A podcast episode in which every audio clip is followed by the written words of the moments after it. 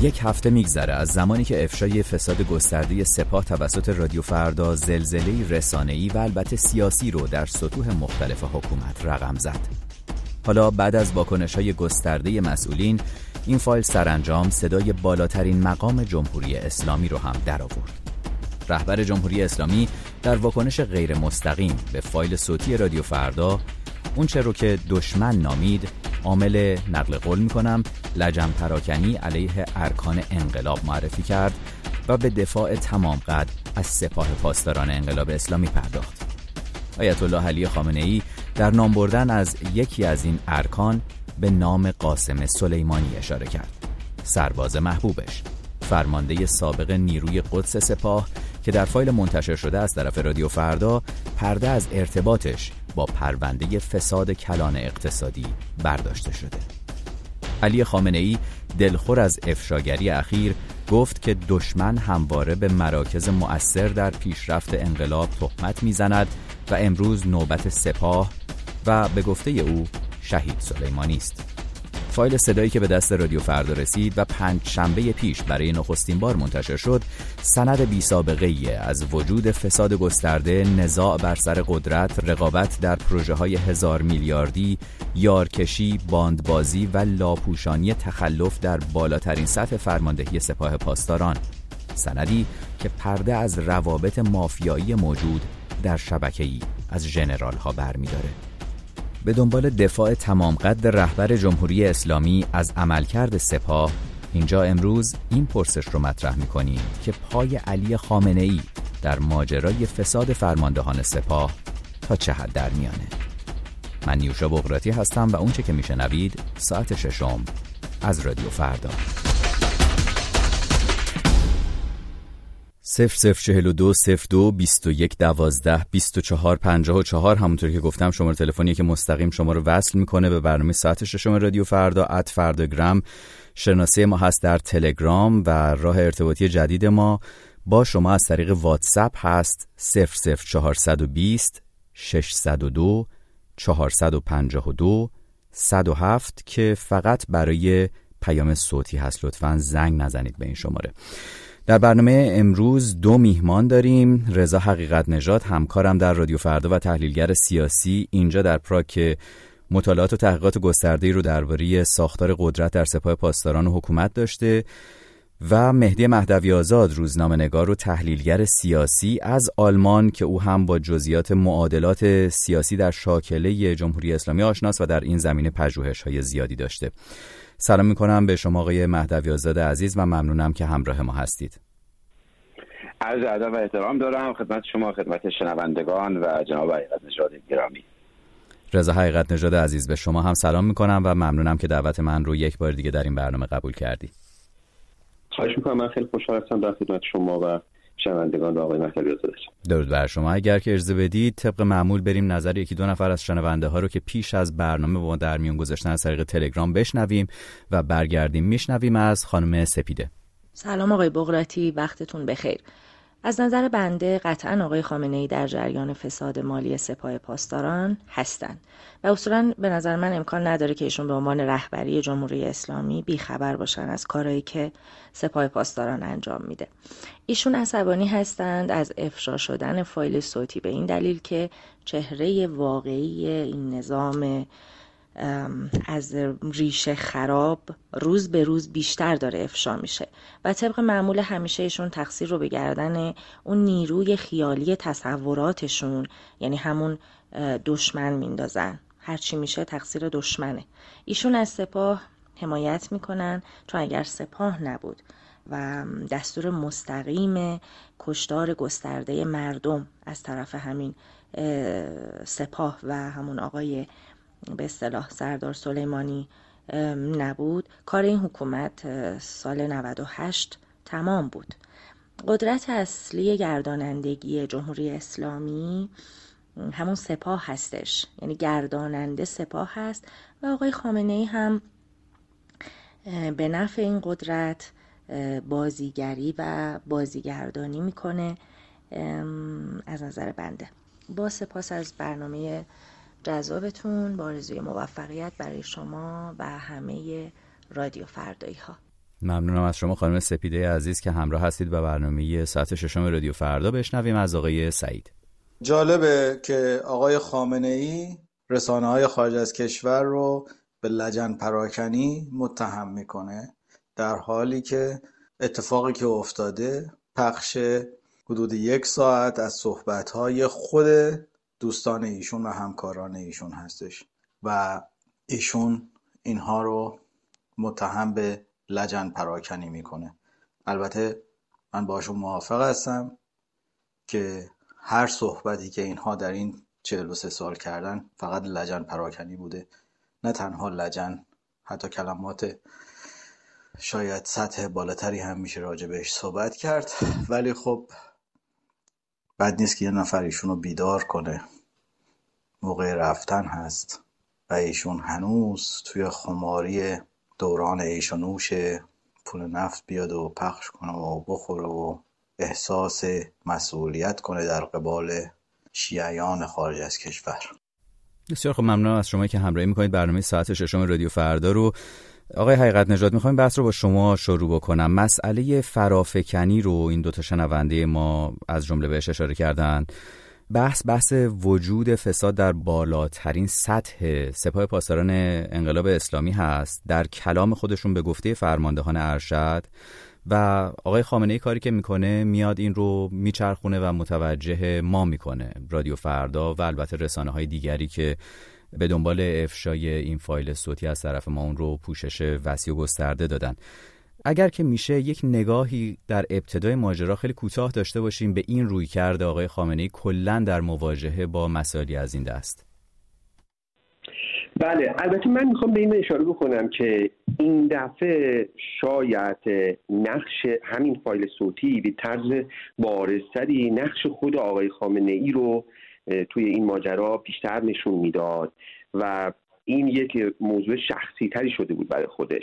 شما اگر که دقت بکنید بعد از اینکه فایل صوتی منتشر شد، خبرگزاری فارس در گزارش نوشت که اساساً این هلدینگ تأسیس شد که پول جبهه مقاومت رو چون نمیتونه مثلا از کمک دولت یا جای دیگه فراهم بکنن، این ساختار ایجاد شد که پول جبهه مقاومت رو بتونه تأمین بکنه و ما میدونیم که ایجاد هر گونه ساختاری در این زمینه جبهه مقاومت اینها نیازمند اطلاع و مجوز شخص رهبر جمهوری. حتما به اون میپردازیم، اون که محور و شاکله اصلی این برنامه خواهد بود و در سوال بعدی حتما میریم سراغ اون بحث، این که دقیقاً برای آقای خامنه‌ای به چه مفهومی هست مطرح شدن و افشای این فساد.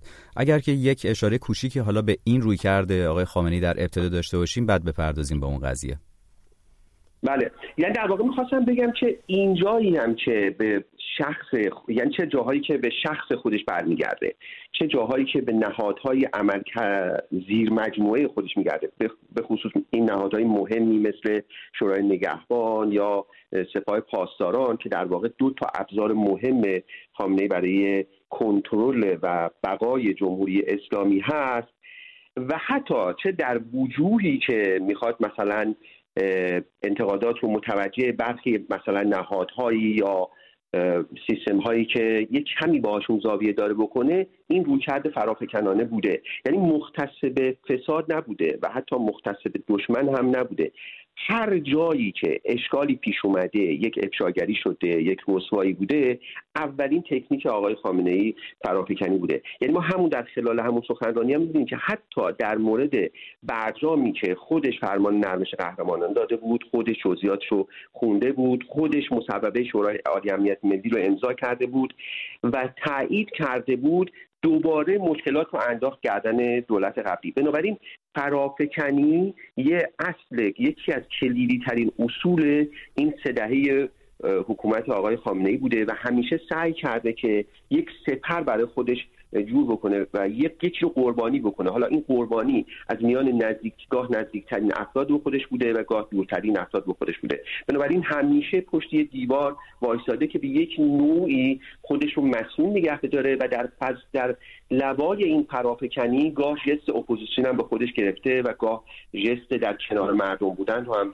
به خودش گرفته. ممنونم از تو رضا حقیقت نژاد. برمیگردیم و صحبت می‌کنیم درباره به طور مستقیم‌تر نقش علی خامنه‌ای و ردپای او در پرونده‌های فساد. آقای مهدوی آزاد عزیز، با شما همراه هستیم. می‌خواستم ببینم از نظر شما این میتونه چه تأثیری در نیروهای وفادار به آیت الله خامنه‌ای داشته باشه؟ حالا تکلیف کسانی که فاصله دارن باهاش، زاویه دارن باهاش، اپوزیسیون هستن، مخالف حکومت هستن که مشخصه. فکر می‌کنید که در بدنه خود سپاه، در نیروهای نزدیک به جمهوری اسلامی، چه سخنانی از این دست و این نوع فرافکنی‌ها محلی از اعراب خواهد داشت؟ بله، ببینید اگر شما به عملکرد 3 دهه گذشته آقای خامنه‌ای نگاه بکنید، ببینید علت دوام ایران از نظر اجتماعی، فرهنگی، اقتصادی، جایگاه بین‌المللیش و غیره علت دوام رو به انحطاط بوده. در واقع کارنامه رهبری جمهوری اسلامی در تمام زمینه‌ها منفی است، به غیر از یکی رو دستاورد نظامی. اونجا تو یک زمینه آقای خامنه‌ای به واقع دستاورد بزرگ و موفقیت بزرگی داشته و اون هم این است که تونسته خودش رو از معرض انتقاد خارج بکنه. یعنی شما در مورد رهبرانی که شبیه آقای خامنه‌ای بودن، از ایدی امین شروع بکنید بیاید تا صدام حسین، همشون رسانه‌های بین‌المللی میگفتن رژیم صدام، رژیم کین، رژیم ایدی امین. آقای خامنه‌ای تنها کسی که رسانه‌های بین‌المللی باز میگن رژیم اسلامی، رژیم ایران، نمیگن رژیم خامنه‌ای، با اینکه در همون شکل هست. چجوری تونسته خودش رو از معرض انتقادات خارج بکنه؟ بخشش رو آقای حقیقت نژاد و شما گفتید، با استفاده از همین تکنیک‌ها، وسط لعاب خوابیدن، دروغ گفتن، دیوار هاشا بلنده و غیره. این یه وضعیت شکننده‌ای رو براش درست کرده و اینجاست دقیقاً همون سوال مهمی که شما می‌کنید. این وضعیت شکننده واقعیت نستش که بعضی وقتا یه چنین افشاگری‌هایی دچار مشکلش می‌کنه. یعنی درسته که سپاه پاسداران الان یه چیزی مثل گارد ریاست جمهوری صدام حسین، عملاً در واقع نیروهای شخصی آقای خامنه‌ای در خدمت منافع اوست، نه منافع ملی ایران. منتها این به این معنی نیست که همه اعضای سپاه پاسداران همشون مثلا بخششون مذهبی هستند، بخششون شاید آدمای سالمی هستن. این بخش‌ها دچار مشکلات بسیار جدی میشن موقعی که ماها و امثال ماها رسانه‌ها میگن آقا این نظام رو فساد فرا گرفته، ساختار پروپاگاندای ایران به اونها میگه اینا دشمنن. موقعی که رؤسای جمهور ایران، میدونن هر سه رئیس جمهور آخر ایران، یعنی به ترتیب روحانی، بعدش قبلش احمدی نژاد، قبلش خاتمی، هر سه تا گفتن سپاه نهاد فاصله دیگه. موقعی رؤسای جمهور میگفتن، با ساختار پروپاگاندا میرفت اعضای سپاه و بسیج قانع میکرد که خب اینا مثلا دشمن آقان. موقعی که الان دیگه علی جعفری داره میگه یا سردار صادق داره میگه، آقای صادق ذوالقرنیا که به صادق معروفه، یه چهره بسیار کلیدیه توی سپاه، مخصوصا تو بخش اطلاعاتیش. موقعی که از زبان او میشنون، اون موقع داستان فرق میکنه. برای من تصور میکنم که این منجر به ریزش بیشتری در بدن سپاه و دور شدن بیشتر اونها از رهبری جمهوری اسلامی و نظم فعلی خواهد شد، هرچند که در ظاهر تغییرات عظیمی رو ایجاد نخواهد. ممنونم از شما آقای مهدوی آزاد گرامی. برمیگردیم، با هر دوی شما صحبت خواهیم کرد. بیشتر اجازه بدید که بشنویم از خانم مریم. آقای خامنه‌ای کاملا موافقه با این پولشویی و جابجایی پول هاست، چون خودش هم دستش تو این کارا هست و الا صاحب این همه ثروت و سرمایه نمیشد. کسی که همش اعتراضش به خانواده پهلوی بود که اینها از مردم میدزدن و مردم رو فقیر کردن، خود این آقا الان تمام پولها رو انباشته کرده توی حسابای بانکیش و با این حال که میدونه مردم اینقدر فقیر شدن و زیر خط فقر زندگی میکنن، حاضر نیست که این پولا رو وارد مملکت بکنه و برای استفاده مردمش به کار ببره.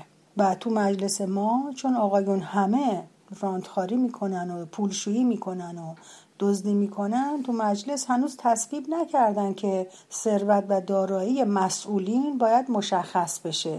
به این خاطره که من اصلا امیدی ندارم به این جریان، به این افشاگری که شده. هر افشاگری دیگه‌ای هم بشه مطمئن باشید که آقای خامنه‌ای تایید میکنه. @فرداگرام شناسه ما هست در تلگرام. امروز از شما میپرسیم در پرونده فساد سپاه پاسداران که از طریق فایل صوتی رادیو فردا افشا شد، در زبان محمد علی جعفری، فرمانده وقت سپاه پاسداران و معاون اقتصادیش، چقدر پای علی خامنه‌ای در میانه؟ بشنویم از آقای مهرداد. با درود خدمت نیوشای بغراتی عزیز و مهمانان برنامه‌تون. ببینید در رابطه موضوع امروز شما، من باید عرض کنم که شخص علی خامنه‌ای 100% مسئول است در این مورد فساد. البته نه این یک مورد که من اسمش هم فساد نمیذارم، اسمش رو اختلاس میذارم، بلکه تو تمام موارد اختلاسایی که تا به امروز در ایران رخ داده و خیلی هم راحت ایشون میگه که دائما میگه که هی کشش ندین و از واژه کشش نده استفاده میکنه. مشخص پای خودش در میونه، وگرنه خیلی راحت میتونست بگه آقا تمام افرادی که دخیل بودن در این فساد یا در این اختلاس اینا رو محاکمه کنین. صدا و سیما هم قشنگ این رو زنده پخش کنه تا مردم ایران هم بشنوند و بفهمن که واقعا این اختلاس چه فرمی صورت گرفته، ولی این کارو نکردن. ببینید یک دو مورد کوتاه صحبت چند وقت پیش آقای فلات پیشه، مثلا میگه 20 تا 30 میلیارد دلار رو در سوریه خرج کردیم و باید این پول رو از سوریه پس بگیریم. یا مثلا آقای محمد جواد ظریف میگه که ما 35 میلیارد دلار مجبور شدیم به ارگانی بدیم و الان اصلا معلوم نیست اون پول کجاست. خب این پول رو همینطوری یک وزارتخونه به ارگان که نمیتونه بده، باید اول مجلس تصویب کنه یا حکم حکومتی که مشخص منشأ این کار کجاست و چه شخصی پشت این جریانات هست. با سپاس فراوان از برنامه خوب شما، ارادتمند مهرداد. ممنون از شما آقای مهرداد عزیز که همراه هستید با این برنامه. از آقای آصف هم بشنویم و بریم سراغ کارشناسانمون. با درود فراوان خدمت شما. بنده عرض کنم خدمتون که متاسفانه سران نظام فقط به این فکر میکنن که خود نظام رو به عنوان یک قدیس و از طرف خدا نازل شده بر این مملکت برای مردم جا بندازن و قلمداد بکنن، که در این صورت دیگه هر گناهی، هر فسادی، هر جنایتی، هر برنامه‌ای رو که بخوان داشته باشن دیگه میتونن راحت پای حساب خدا بنویسن و گردن خدا بندازن تا بتونن در واقع همه کارهای خودشون رو از این طریق بیان و لاپوشانی بکنن و خودشون رو از هر اتهامی مبرا بدونن. اینکه حالا صرفاً فایلی پخش شده اگر واقعا به قولی آقای خامنه‌ای لجن پراکنی هستش، خب ایشون باید بیان با ادله منطقی ثابت بکنن که لجن پراکنی، نه اینکه فقط بیان پشت تریبون بخوان یه سخنرانی ایراد بکنن بدون اینکه اصلا بخوان در واقع مخاطبین خودشون رو جوری فرض بکنن که بخوان بهشون حساب پس بدن و در واقع بخوان با استدلال منطقی حرفشون رو ثابت بکنن. ولی خب چون خودشون رو پاسخگو به هیچ جایی نمیدونن، برای همین راحت به یک سری الفاظ و کلمات اکتفا میکنن. ممنونم، تشکر. متشکرم از شما که همراه ما هستید. @فرداگرام شناسه ماست در تلگرام و شماره تلفن مستقیم ما 00420221122454.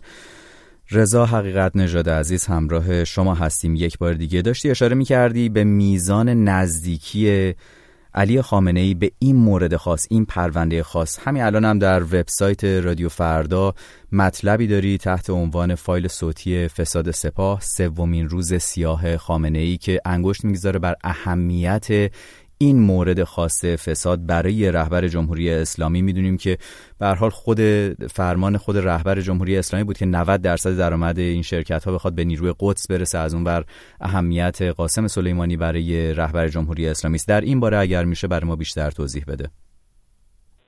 بله، اون یه نکته اول که قبلا اشاره کردم این بود که این ایجاد این ساختاری که بیاد مثل یک خزانه عمل بکنه و پول نیروی قدس سپاه و جبهه مقاومت به تعبیر اون رو تامین بکنه جز با مجوز رهبر جمهوری اسلامی ممکن نیست. یعنی ایجاد چنین بستر فسادی با مجوز رهبر جمهوری اسلامی بوده. در جریان پرونده فساد که بر اساس اون چیزی که در فایل صوتی گفته میشه ارزیابی کرد سال 96 بوده، قاسم سلیمانی رفته و اون اتفاقی که در هلدینگ یاس افتاده و حتی با اسم افراد رو به رهبر جمهوری اسلامی اطلاع داده و حالا گلایه کرده، بنابراین در جریان این پرونده فساد بوده به طور کامل. و اون 5 نفر ارشدی که به یک نوعی نامشون توی این پرونده گره خورده، 4-5 نفر، یعنی آقای آبرومند که معاون هماهنگ کننده سپاه بوده، توسط رهبر جمهوری اسلامی شخصاً مستقیم منصوب میشه، خود قاسم سلیمانی، آقای طائب رئیس سازمان اطلاعات سپاه، این 3 نفر در واقع منصوب شخص رهبر جمهوری اسلامی هستند. در این سوی ماجرا که پیگیری میکرده آقای جعفری و آقای کاظمی که رئیس حفاظت اطلاعات سپاه هم بوده، هر دو هم دوباره منصوب شخص آقای خامنه‌ای هستند. یعنی اینا بخشای معاونای نیستن که فرمانده سپاه هم منصوبشون بکنه. بنابراین اون چیزی که دارن روایت میکنن و اون درگیری هم بوده، بین 5 نفری بوده که هر 5 نفرشون در درون سپاه با حکم رهبر جمهوری اسلامی منصوب بودن و میشه گفتش که نزدیکترین حلقه‌ای بودن که در نیروهای نظامی در اون دوره مثلا با آقای خامنه‌ای وجود داشته. بنابراین در چنین فضایی ما می‌بینیم که توی این پرونده فساد، ما اگر مثلا قبلا یه فسادی مثلا در مورد املاک نجومی رو می‌دیدیم در شهرداری تهران، اگر یه فسادی در صدا و سیما می‌دیدیم، در سری از نهادهای دیگه می‌بینیم که مثلا با چند پله ممکنه که به رهبر جمهوری اسلامی وصل بشه یا یکی از اعضای مثلا دفتر رهبر جمهوری اسلامی وصل بشه، ولی اینجا جایی بوده که تمام ارتباطات به شخص رهبر جمهوری اسلامی رسیده و اون هم به مهمترین افراد بوده. یعنی آقای مهدی آزاد به آقای صادق لاریجانی اشاره کردن که اون در واقع در همون فایل صوتی هم وقتی اتهام متوجهش میکنن میگه که من با آقا رفیقم. این از در واقع آقای لاریجانی، آقای جعفری 11 سال با حکم آقای خامنه‌ای فرمانده سپاه بوده، آقای سلیمانی مهمترین فرمانده دوره حکومت آقای خامنه‌ای بوده، نقش اون دو تا چهره اطلاعاتی هم که بوده 2 دهه هستش که به طور اساسی کنترل اطلاعات سپاه چه در بخش داخلی و چه بخش خارجی رو بر عهده دارن. بنابراین می‌بینیم که اساسی ترین حلقه و مهمترین حلقه درون سپاه با محوریت شخص آقای خامنه‌ای یک جوری درگیر مهمترین پرونده فساد پس از انقلاب بوده. این که من میگم مهمترین پرونده فساد پس از انقلاب واقعا تعبیر شخصی نیست. این چیزیه که مثلا آقای قائمی که مدیر تصفیه هلدینگ یاس بوده و از طرف فرمانده سپاه هم منصوب شده، اون هم خودش اشاره میکنه که این بزرگترین پرونده فساد بوده. بنابراین اون واکنشی که ما اینجا و اون پرافکنی که اینجا آقای خامنه‌ای انجام میده، یکیش واکنش هست به اون قاسم سلیمانی و یکی این که ناراحت هستش که مهمترین اسطوره نظام داره در کنار فاسدترین چهره‌های نظام مانند قالیباف قرار میگیره. یک بخشیش هم اون جاییه که در واقع خودش که سال‌هاست مثلا درباره مبارزه با فساد تصمیم گیره، 10 سال 12 سال پیش شاید هم بیشتر فرمان 8 ماده‌ای داده در مورد مبارزه با فساد، الان درگیر یکی از مهمترین پرونده‌های فساد بوده و این پرافکنی و این واکنش که انجام داد یک جوری دفاع از خودش هم بود، چون خودش داشت میدید که چجوری نامش به یکی از بدنام‌ترین و بزرگترین پرونده‌های فساد گره خورد. ممنونم از تو رضا حقیقت نژاد. مهدی مهدوی آزاد عزیز و گرامی همراه شما هستیم.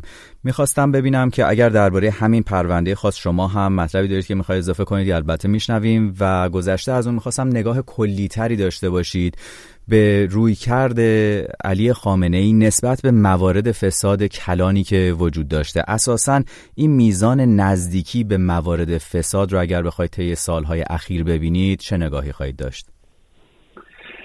ببین، موقعی که شما به این فایل صوتی گوش میکنید فقط به عنوان یه نمونه، یه سامپل، یه نمونه یک ملاقه‌ای که از تو این استخر درآوردید، شما همون اول یه جنگل قدرت میبینید، محافل مافیایی مختلف که به جان هم افتادن. به وضوح تو این فایل شما یه جریان میبینید، جریان محمد باقر قالیباف که فشار میاره پشت پرده، الان رئیس مجلس هم هست. جریان دوم جریان قاسم سلیمانی است که تا حد رفتن پیش آقای خامنه‌ای میره که جلوی رسیدگی پرونده رو ببینه. جریان سوم اینجا جریان محمد علی جعفری است که توی این کیس با ذوالقرنین ظاهرا یکی هستن و جریان چهارم جریان طائبه که با آقای مجتبی خامنه‌ای میرسه و بعد بر اساس همین فایل شما میبینید اینا همه دارن علیه هم پرونده میسازن. ببینید آقای خامنه‌ای میگه لجن پراکنی، ما چیزی نمیگیم. آقای ذوالقرنین است که میگه حسین طائب رفته برای ذوالقرنین پرونده ساخته، گفته این چپیه. چرا؟ چون ذوالقرنین داشته پرونده رو پیگیری میکرد. یه پله که از این پرونده میاد بالاتر، اون موقع یه چیزای عجیب‌تری می‌بینید. مثلا همین آقای محمد علی جعفری که شما در این نوار صوتی می‌بینید ظاهراً داره با فساد برخورد می‌کنه. خب پسرش محسن جعفری نجف‌آبادی به همراه عمار صالحی، پسر لشکر صالحی، اینا جزء متهمان اصلی بانک سرمایه بودن. یعنی دادگاه بانک سرمایه دور اول علی بخشایش و پرویز کاظمی اینا رو رسیدگی کرد، دور دوم رفت سراغ حسین هدایتی، گروه جهانبانی، بعدش رفت سراغ سرهادی رضوی و غیره. اما شما می‌بینید اسم محسن جعفری اصلا آخرش حذف میشه، اصلا تو این پرونده نمیاد. یعنی واضح هست پدر اعمال نفوذ کرده. این حقیقت امروز فعالیت اقتصادی سپاه پاسدارانه و درست میگه رضا، اصلا جز این نمیشه تحلیل کرد. این ساختار کسی جز رهبر جمهوری اسلامی نمیتونه انجام بده. اینجا آقای خامنه‌ای کسی نیست که به عنوان شخص سوم یا رهبر یک حکومت نظر بده. اینجا اون متهمه، یعنی سرتاسر این ماجرا از درست کردن این ساختار زیر سر اوست. کسانی که در فساد دخیل هستند منسوبان او هستند، کسی که قرار هست به فساد رسیدگی بکنه باز دوباره منسوب اوست، کسانی که کارشکنی میکنن در روند رسیدگی از آقای طائب بگیرید تا آقای قالیباف یا منسوبان او هستند یا نور چشمیان او، و نهایتا واکنش هم که او میگیره به هر کسی که انتقاد میکنه آقا این چه وضعشه، 8,000 میلیارد 12,000 میلیارد چه کار دارید میکنید، میگه لجن پراکنی میکنید. این روکردهای خامنه شما تقریبا در تمام پرونده‌های جدی فساد اقتصادی در سالهای اخیر دیدید و فقط هم فساد اقتصادی نیست. من شما رو یاد اون قرآن خون میاندازم که اسمش رو دیگه نمیاندازم، اسمش رو میارم سعید طوسی. حتی در چنین پرونده‌هایی هم این باز بیت رأی، یعنی در مورد پرونده‌ای که یه آدمی تعرض کرده به چند تا نوجوان، باز اینجا هم آقای خامنه‌ای میاد وسط. در واقع میخوام بگم آقای خامنه‌ای رابین هود خلافکارهاست در ایران انگار. هر کسی در ایران کافی ریش بگذارید، شما یه ذره مجیز رهبر رو بگید، چه دزدی بکنید چه تعرض، رابین هود در واقع خلافکارا میاد وسط و شما رو نجات میده. ممنونم از شما آقای مهدوی آزاد عزیز. اجازه بدید که باز هم بریم سراغ شنوندگانمون، چند نفر از اونها رو بشنویم، برگردیم باز هم نگاه کلی‌تری خواهیم داشت به نوع رویکرد رهبر جمهوری اسلامی به موارد فساد کلانی که شاهدش بودیم خصوصا طی سالهای اخیر. اجازه بدید که بشنویم از آقای موسی. درود نیوشن عزیز. این که در فساد سپاه چقدر مقصر خامنه‌ای، به نظر من زهاگلی خامنه‌ای 100% مقصره. و این که چرا دلخوره، برای اینکه اینو کلا با داده و اطلاعات و فضای مجازی و هر چیزی که باعث آگاهی مردم بشه مشکل دارن. تمام این اعتراضات از شما 88 شروع کن تا همین 1400 اعتصابات و اعتراضات، همه در نتیجه آگاه شدن بیشتر مردمه. و حالا اینکه چطور میاد در عین وضوح این فساد میاد اون سخنرانی رو میکنه، به خاطر همون کسایی که زود باورن، کسایی که دسترسی به ماهواره ندارن، دسترسی به اینترنت، شبکه‌های اجتماعی ندارن و اگرم دارن دسترسی به شبکه‌های اجتماعی دنبال آگاهی سیاسی نیستن. دوربر خودم زیاد هستن، مثلا پدر خودم با اینکه ماهواره تو خونه اخبار از طریق تلویزیون دنبال میکنه و خب بهش اطلاعات غلط و دروغ میده. تلویزیون همینجوری هم تصمیم گیری میکنه و اعتقادات اشتباهی داره نسبت به این حکومت. منظور این که این سخنرانی خامنه‌ای و نمیدونم شستشوی دست و صورت سپاه برای همون 10-20 میلیون طرفداران نظام و افراد ناآگاه، وگرنه بقیه اون 60-70 میلیون داخل کشور و 8 میلیون خارج از کشور همه میدونن چه خبر، فساد تا کجا اینا رخنه کرده. اگر مردم اعتراضی نمیکنن انبار باروت امروز منفجر میشه. ممنون. ممنون از شما که همراه هستید با برنامه ساعت ششم رادیو فردا. همونطور که گفتیم امروز از شما می‌پرسیم به نظر شما پای علی خامنه‌ای چقدر در میانه در پرونده فساد فرماندهان سپاه پاسداران انقلاب اسلامی که فایل صوتیش هفته پیش از طریق رادیو فردا افشا شد. اجازه بدید بشنویم از یک دیگه از شنوندگانمون، باز هم از طریق تلگرام نظرش رو به گوش شما میرسونه. از شاخصه‌های حکومت‌های خودکامه میگه. با سلام و وقت بخیر. یکی از نشانه‌های حکومت‌های دیکتاتوری وجود فسادهای گسترده در بدنه حاکمیت هست و واکنش‌ها به این فسادها از سوی حاکمیت همیشه تکراری و قابل پیش‌بینی هست. معمولاً بالا دستی پایین دستی‌ها رو و پایین دستی‌ها هم بالا دستی رو پاک و قانونمدار نشون میدن و این داستان و قضایا رو هم همیشه کار دشمن میدونن. فراموش نکنیم در کشورهای آزاد مطبوعات به عنوان رکن 4 دموکراسی این گونه قضایا و داستانها رو پیگیری میکنن، دنبال میکنن، ولی در ایران مطبوعات ما یا بخش از اونها وابسته به حکومت هستن و اگر شماری از اونها هم مستقل باشن به خاطر شرایط موجود مجبورن که دست به عصا حرکت کنن و عملا هیچ گونه مبارزه با فساد در این حکومت ها انجام نمیشه. روز خوش، خدا نگهدار. یک بار دیگه تکرار میکنم راه ارتباطی شما رو با رادیو فردا @فرداگرام شناسه ما هست. در تلگرام شماره تلفن ما 0042 02 21 12 24 54 و از طریق واتساپ هم میتونید برای ما پیام بفرستید. علاوه بر تلگرام شماره تلفن واتساپ ما هست 0042 602 452 107. یک شنونده دیگر رو هم میشنویم و برمیگردیم سراغ کارشناسانمون. درود بر همه شنوندگان محترم رادیو فردا.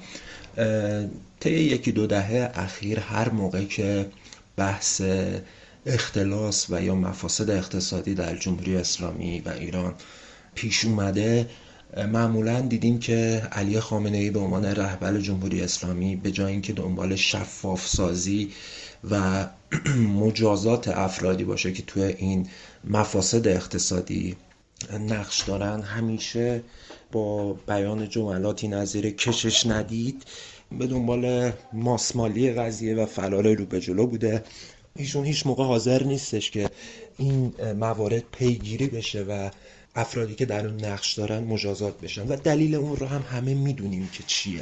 دلیل اون اینه که خود ایشون، بیت ایشون و فرزندان ایشون در رأس اونا مجتبی خامنه‌ای پشت اغلب مفاسد اقتصادی و اختلاسات توی ایران دست دارن و به خاطر همین ایشون تمایلی ندارن که این موارد پیگیری بشه. بیشتر دوست دارن در سکوت حل بشه یا همون جوری که تو مسئله اختلاس 3000 میلیارد علنا گفتن که از نماینده‌ها میخوام که این موضوع رو کش ندن، در حالی که رهبر باید اگه حسابش پاک باشه بیاد و اتفاقا خواستار شفاف سازی بشه و بگه که پیگیری بشه این موضوع و تا مجازات همه عوامل پیش بره.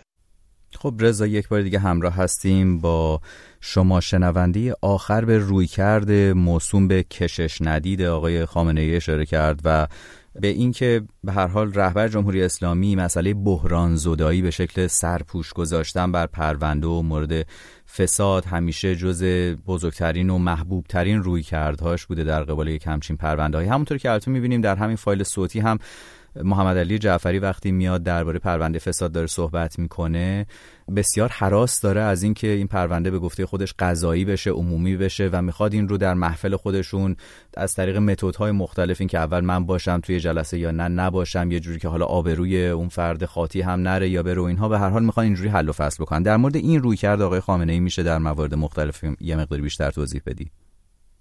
مثلا در مورد پرونده صادق لاریجانی هم بوده، چون اون در پرونده آقای طبری هم بالاخره آقای طبری هم عضو ارشد دفتر آقای لاریجانی بود و هم این که به گواه تمام گزارش‌های تصویری و خبرهای منتشره مهمترین معتمد اجرایی صادق لاریجانی برای پیشبرد پروژه‌هاش بود. بعد درگیر شد با یه پرونده فساد از این که اونم میلیاردها دلار بود و اونجا وقتی که به این مرحله رسید پای صادق لاریجانی اومد و اصلا در رسانه‌های داخل ایران هم گزارش‌های منتشر شد. ولی رهبر جمهوری اسلامی اومد و گفت اصلا صادق لاریجانی شروع کننده مبارزه با فساد بوده چه در داخل قوه قضاییه و این حرفا انتقام‌جوییه و یه جوری پرونده صادق لاریجانی رو بحث. یه پارادوکس مهمی داره، یعنی از یه طرف خودش تاکید میکنه که مبارزه بکنن با فساد، فرمان صادر میکنه، دستور میده و حتی در دیدار با هیئت‌های دولت مختلف یا مقام‌های مختلف، ولی از اون طرف پرونده‌های فساد در ایران به طور عمده متوجه نهادهایی هستش که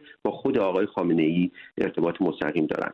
بنابراین این پارادوکس رو هنوز نمیتونه حل بکنه، یعنی میگه که به پرونده‌های فساد انگار رسیدگی بکنید ولی به پرونده‌های فسادی که به من، به مثلا دفتر من یا به افرادی که من منصوب کردم مثلا خیلی رسیدگی نکنید.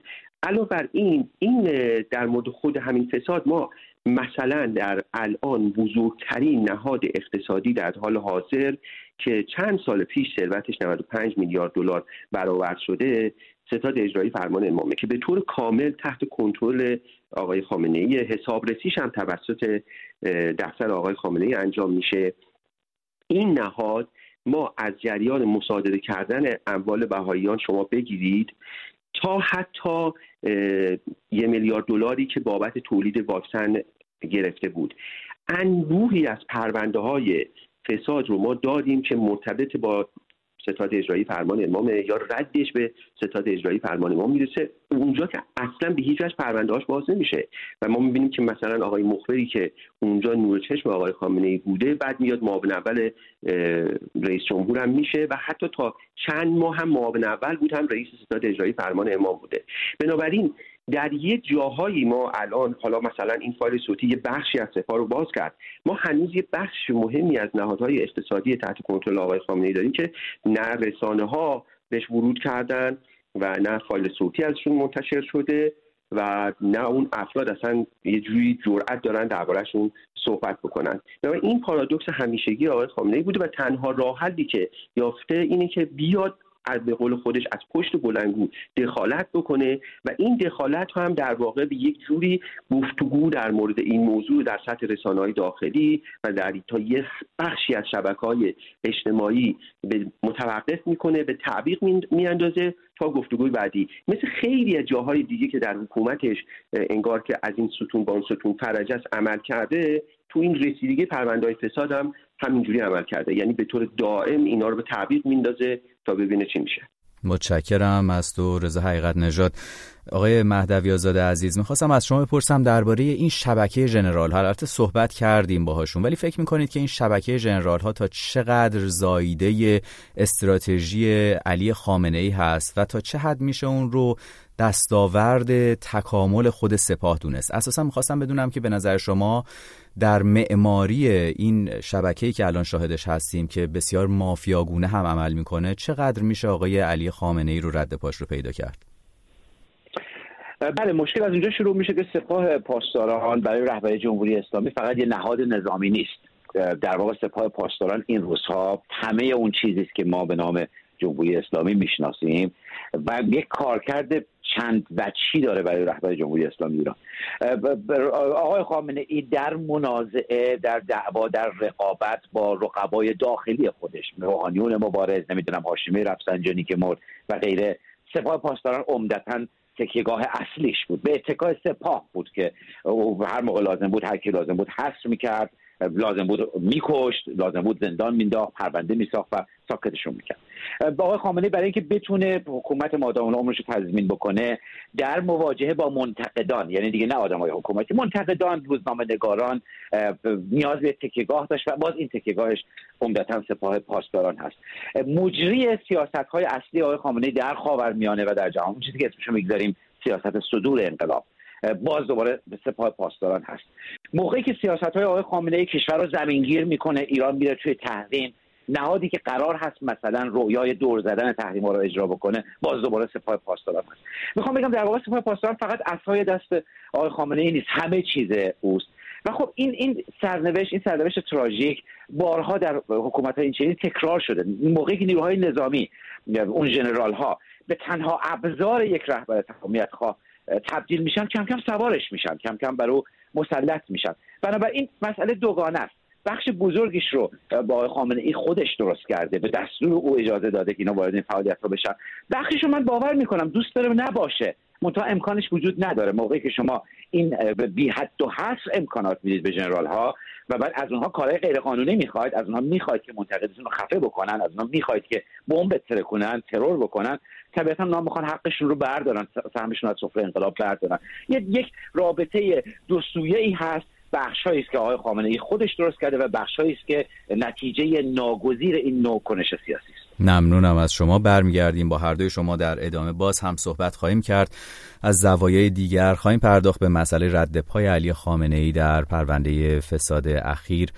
اجازه بدید که باز هم بریم سراغ شنوندگانمون و بشنویم از آقای علی.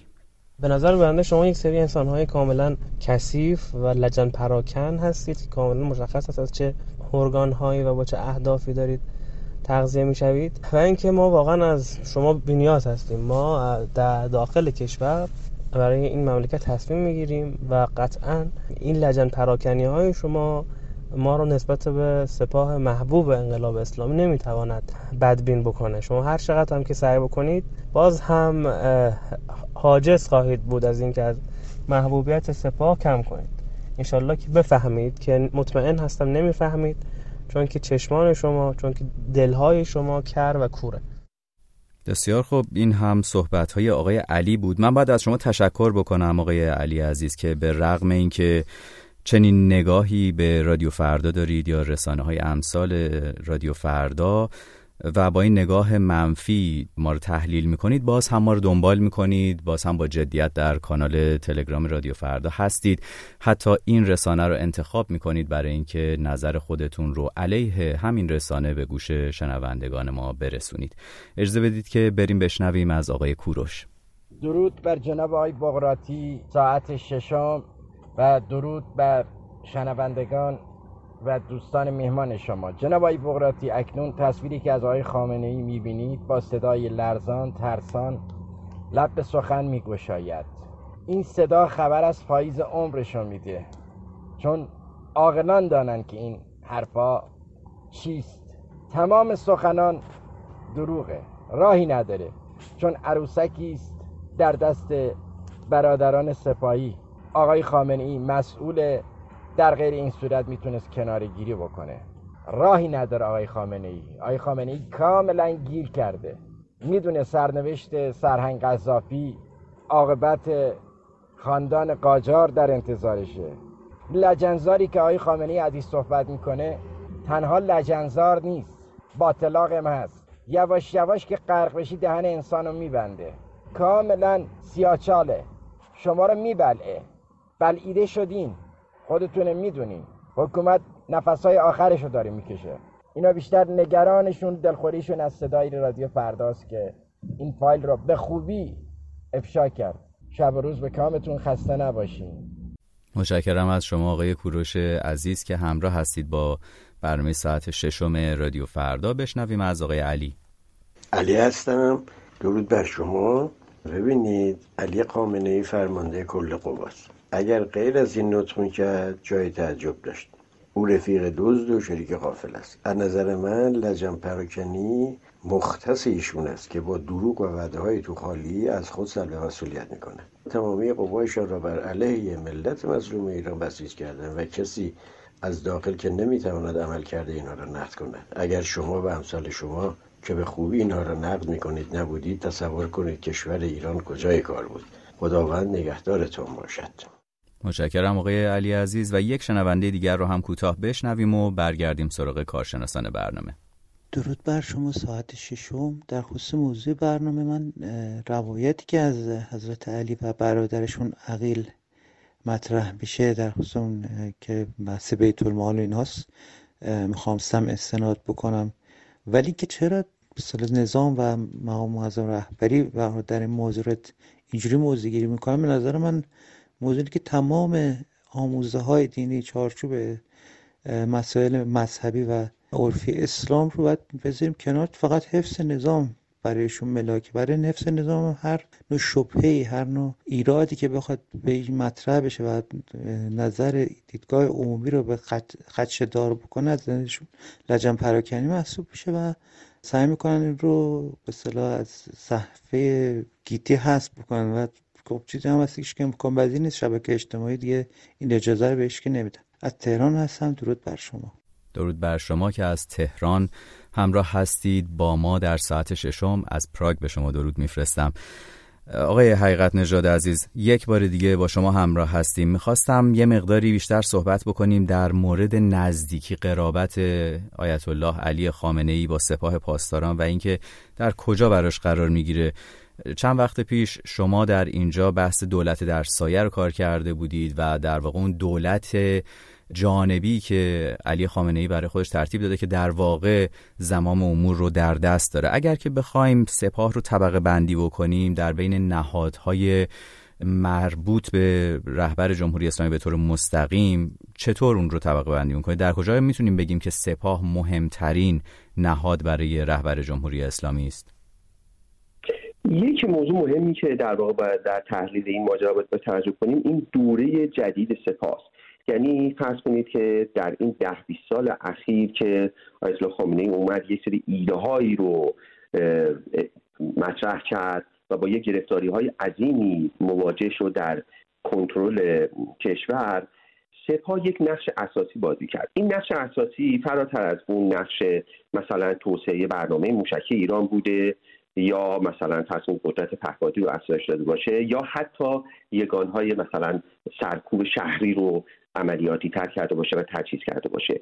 در حوزه اقتصادی هم ما دیدیم که وقتی که کمپانی‌های خارجی از ایران رفتن، سپاه اومد نقش اول رو بازی کرد که جای اینا رو بگیره و یه جوری جور اونا رو بکشه و قرارگاه خاتم الانبیا اومد جای تمام بخش خصوصی ایران رو گرفت و محور اون چیزی بود که قرار شد که آقای خامنه‌ای اسمش رو گذاشته بود اقتصاد مقاومتی یا حتی مثلا در دور زدن تحریم‌ها. در حوزه‌های اجتماعی اگر که آقای خامنه‌ای میومد سبک زندگی اسلامی رو مطرح می‌کرد با عنوان الگوی حیات طیبه، این سپاه بود که قرارگاه اجتماعی میزد، قرارگاه اجتماعی امام حسن یا مثلا که این کار رو انجام بده. یا در حوزه‌های دیگه که بحث تمدن اسلامی بود رو مطرح می‌کرد، این سپاه بود که دست نمایشگاه برگزار میکرد، جلسه مرتب میذاشت و کتاب‌های مفصل مینوشت که یک جوری این اندیشه‌های آقای خامنه‌ای رو توضیح کنه و تبلیغ کنه. بنابراین در این دوره جدید می‌بینیم که حتی در سینما مثلا که می‌خواستن جایگزینی بکنن، این سپاه بود که میرفت اون مؤسسه اوج رو اندازی میکرد که بیاد اون جایگزینی بخش‌های حاکمیتی رو به جای بخش خصوصی انجام بده. پس می‌بینیم که در این فرآیند جایگزین کردن تمام این اجزای مافیایی و حکومتی به جای بخش‌های مردمی و خصوصی، سپاه نقش اول رو بازی کرده. این رو اگر که ما بیایم در کنار اون نقش منطقه‌ای از طریق انبوه گروه‌های شبه نظامی که در 4-5 کشور که دخالت می‌کنه و نقش نظامیش قرار بدیم، می‌بینیم که علاوه بر اون که یک سپر همه جانبه‌ای برای آقای خامنه‌ای ایجاد کرده، یک بستری رو هم برای آقای خامنه‌ای فراهم کرده که بتونه اون تئوری هایی رو که داره و افکار عمومی بفروشه. بنابراین در این دوره سپاه تونسته که یه جوری جاهایی که آقای خامنه‌ای احساس تنهایی کرده، به قول خودش غرب‌گراها به حرفش گوش ندادن، یه جوری جاهایی که احساس نگرانی کرده، به تعبیر خودش مثلا گروه‌های مثل احمدی نژاد منحرف شدن، این تنها و تنها سپاه بوده که یه جوری این جاهای خالی رو برای اون پر کرده و کنارش ایستاده و به یک نوعی خودش رو مدیون سپاه میدونه. ممنونم از شما رضا حقیقت نژاد عزیز. آقای مهدوی آزاد گرامی، یکی از شنونده های ما کوروش اشاره میکرد به اینکه خامنه ای تحت کنترل سپاه. خب این رو آدم زیاد میشنوه از افرادی که شنونده هایی که نظر میدن. شما هم اشاره کرده بودید به اینکه چطور همپوشانی میتونن داشته باشن حیطه قدرت سپاه و آیت الله خامنه ای، ولی بحث این که کی رو کنترل میکنه، آیا میتونیم بگیم سپاه تبدیل شده به یک سازوکار مستقل، به یک بدنه، به یک موجود مستقل که برای خودش تصمیم گیره، یا نه همچنان آقای خامنه‌ای بخش مهمی از تصمیم گیریه؟ بله، میخوام توجه بدم شما رو که پروپاگاندا این روزها مثلا یه ساختار خیلی پیچیده است. یعنی بعضی وقتا دستگاه‌های امنیتی، حکومت‌ها با روش‌های پیچیده‌ای پروپاگاندا میکنن که چیزهایی رو در ذهن مردم تثبیت بکنن. بعضی وقتا این نگاهی که مثلا سپاه واسه خودش داره این کارا رو میکنه، نمیدونم آقای خامنه‌ای نبوده، رو بخشی از حکومت هم ترویج میکنن، به این خاطر که موقعی که شما اینو بپذیرید ذهنتون آماده میشه که بپذیرید خب اینجا مثلا آقا خودش خوبه، اطرافیانش بدن، فرماندهای سپاه هم که بدن، او خودش خوبه. من قبول دارم و این هم یک واقعیته که شما نهاد بسیار قدرتمندی که پول داره، قاچاق میکنه، تفنگ داره، هواپیما داره، خبرگزاری داره، دستگاه اطلاعاتی داره، اصلا وزارت خارجه واسه خودش داره، سپاه قدسش میشه وزارت خارجه. قبول دارم این کم کم مثل هیولایی میشه که از شیشه میاد بیرون، مثل قولی میشه که از شیشه میاد بیرون و تقریبا مهار ناپذیر میشه. عمدتاً هم شما حکومت‌های مشابه ایران رو ببینید، خیلی وقتا میبینید همین قوله که از چراغ اومده بیرون، همین نهاد نظامی که در واقع هی قوی شده، از یه مقطعی دیگه نفر اولو میگیره، لازم باشه ترورش میکنه، لازم باشه اعدامش میکنه و بعد حکومت نظامیان رو برقرار میکنه. منتها تا این لحظه که ما داریم صحبت میکنیم، اون کسی که مسلطه و دست بسیار برتر رو داره، شخص رهبری مادام العمر ایرانه. یعنی آقای خامنه‌ای الان اراده بکنه، ظرف 24 ساعت تمام فرماندهان سپاه میتونه عوض کنه. این آقای حسین طائب فقط توی این نوار صوتی نیستش که مثلا آقای ذوالقرنیا گفته باشه که دولت از فاصله دفاع میکنه. رئیس اسبق صدا و سیما ایران آقای محمد سرفراز، او که به روشنی داره میگه محمد آقای طائب، حسین طائب در چه فعالیت‌های دست داره، همه دارن در موردش صحبت می‌کنن. برکنارش کار سختی نیست، خیلی راحت آقای خامنه‌ای می‌تونه کار کنه. تغییر قوه قضاییه، فقط کافیه چند تا قاضی با شرافت رو به جای امثال سعید مرتضوی و دادستان فعلی بیاره بالا، قاضی با فساد مبارزه میکنن. این آقای خامنه ای است که نمیگذاره. کافی فقط یک ذره به رسانه‌ها اجازه بده، رسانه‌ها پیگیری کنن. باز این رهبر جمهوری اسلامی است که خط مقدمه. برای نه من فکر میکنم این آقای خامنه ای است که داره به سپاه خط میده، اون رو داره میکشونه دنبال خودش، دنبال حامی خودش، هرچند که یه جاهایی هم این قول بیشا خودم باز خودش یه کارایی رو ممکنه خودسرانه انجام بده. ممنونم از شما. اجازه بدید که بریم آخرین شنونده‌ای که وقت میکنیم در این برنامه روی آنتن داشته باشیم رو بشنویم و کم کم به ثانیه‌های پایانی این برنامه نزدیک میشیم. به نظر بنده بزرگترین خطایی که ممکنه از یک فرمانده کل قوا سر بزنه دادن مجوز فعالیت‌های اقتصادی به نیروهای مسلحه. قالیباف اولین بار با تأسیس صندوق قرض الحسنه قوامین و تبدیل اون به بانک قوامین فعالیت‌های اقتصادی نیروی انتظامی رو برای تأمین بودجه این نیرو جهت کارهای عملیاتی و هزینه‌های جاری و پروژه‌های رفاهی در درون این نیرو آغاز کرد. بعدن هم که بانک انصار در وسعتی بسیار بیشتر توانست چنین کاری رو برای سپاه پاسداران انجام بده و بعد اخیراً شاهد شدیم که همه این بانک ها که متعلق به نیروهای مسلح بودن دوباره تجمیع شدند و مثل دوران رضا شاه وارد بانک سپه به صورت بانک متمرکزی شدند که از اول در دوران رضا شاه برای پرداخت حقوق نیروهای مسلح و کارهای مالی اونها در نظر گرفته شده بود. گناهی که متوجه فرمانده کل قواست اینه که رسیدگی به تخلفات نیروهای مسلح، رسیدگی به امور نظارتی و بازرسی از اونها رو کلن در یک سیستم بسته زیر نظر خودش قرار داده، فلذا هر فسادی که صورت بگیره متوجه شخص او خواهد بود و مردم رو از چشم او خواهند دید. ممنونم از شما که با ما در تماس هستید. کم کم اینجا میرسیم به ثانیه‌های پایانی این برنامه. تشکر میکنم از هر دو میهمانی که در برنامه حضور داشتند، از همکارم رضا حقیقت نژاد. همینجا یک بار دیگه تکرار میکنم که اگر میخواید بیشتر بخونید تحلیل فایل صوتی سپاه رو و اینکه آقای خامنه‌ای نوع واکنشش برآمده از چه بود، میتونید برید به radiofarda.com و مطلب رضا حقیقت نژاد رو تحت عنوان سومین روز سیاه خامنه‌ای اونجا مطالعه بکنید. تشکر میکنم از آقای مهدی مهدوی آزاد، روزنامه‌نگار و تحلیلگر سیاسی که از آلمان پیوست به برنامه ساعت ششم رادیو فردا. از شما شنونده تشکر می‌کنم که طی حدود 55 دقیقه گذشته همراه بودید با برنامه ساعت ششم، خصوصا شمایی که نظر خودتون رو با ما در میون گذاشتید. اگر وقت نکردیم در این برنامه صدای شما رو پخش بکنیم، حتما در برنامه‌های دیگر رادیو فردا صدای شما پخش خواهد شد. در اتاق فرمان همکاران من شهرام و منیژه بودند که امکان پخش این صدا رو فراهم کردند. من نیوشا بغراتی هستم و در پایان این برنامه ساعت ششم برای شما عصر و شب بسیار خوشی آرزو می‌کنم.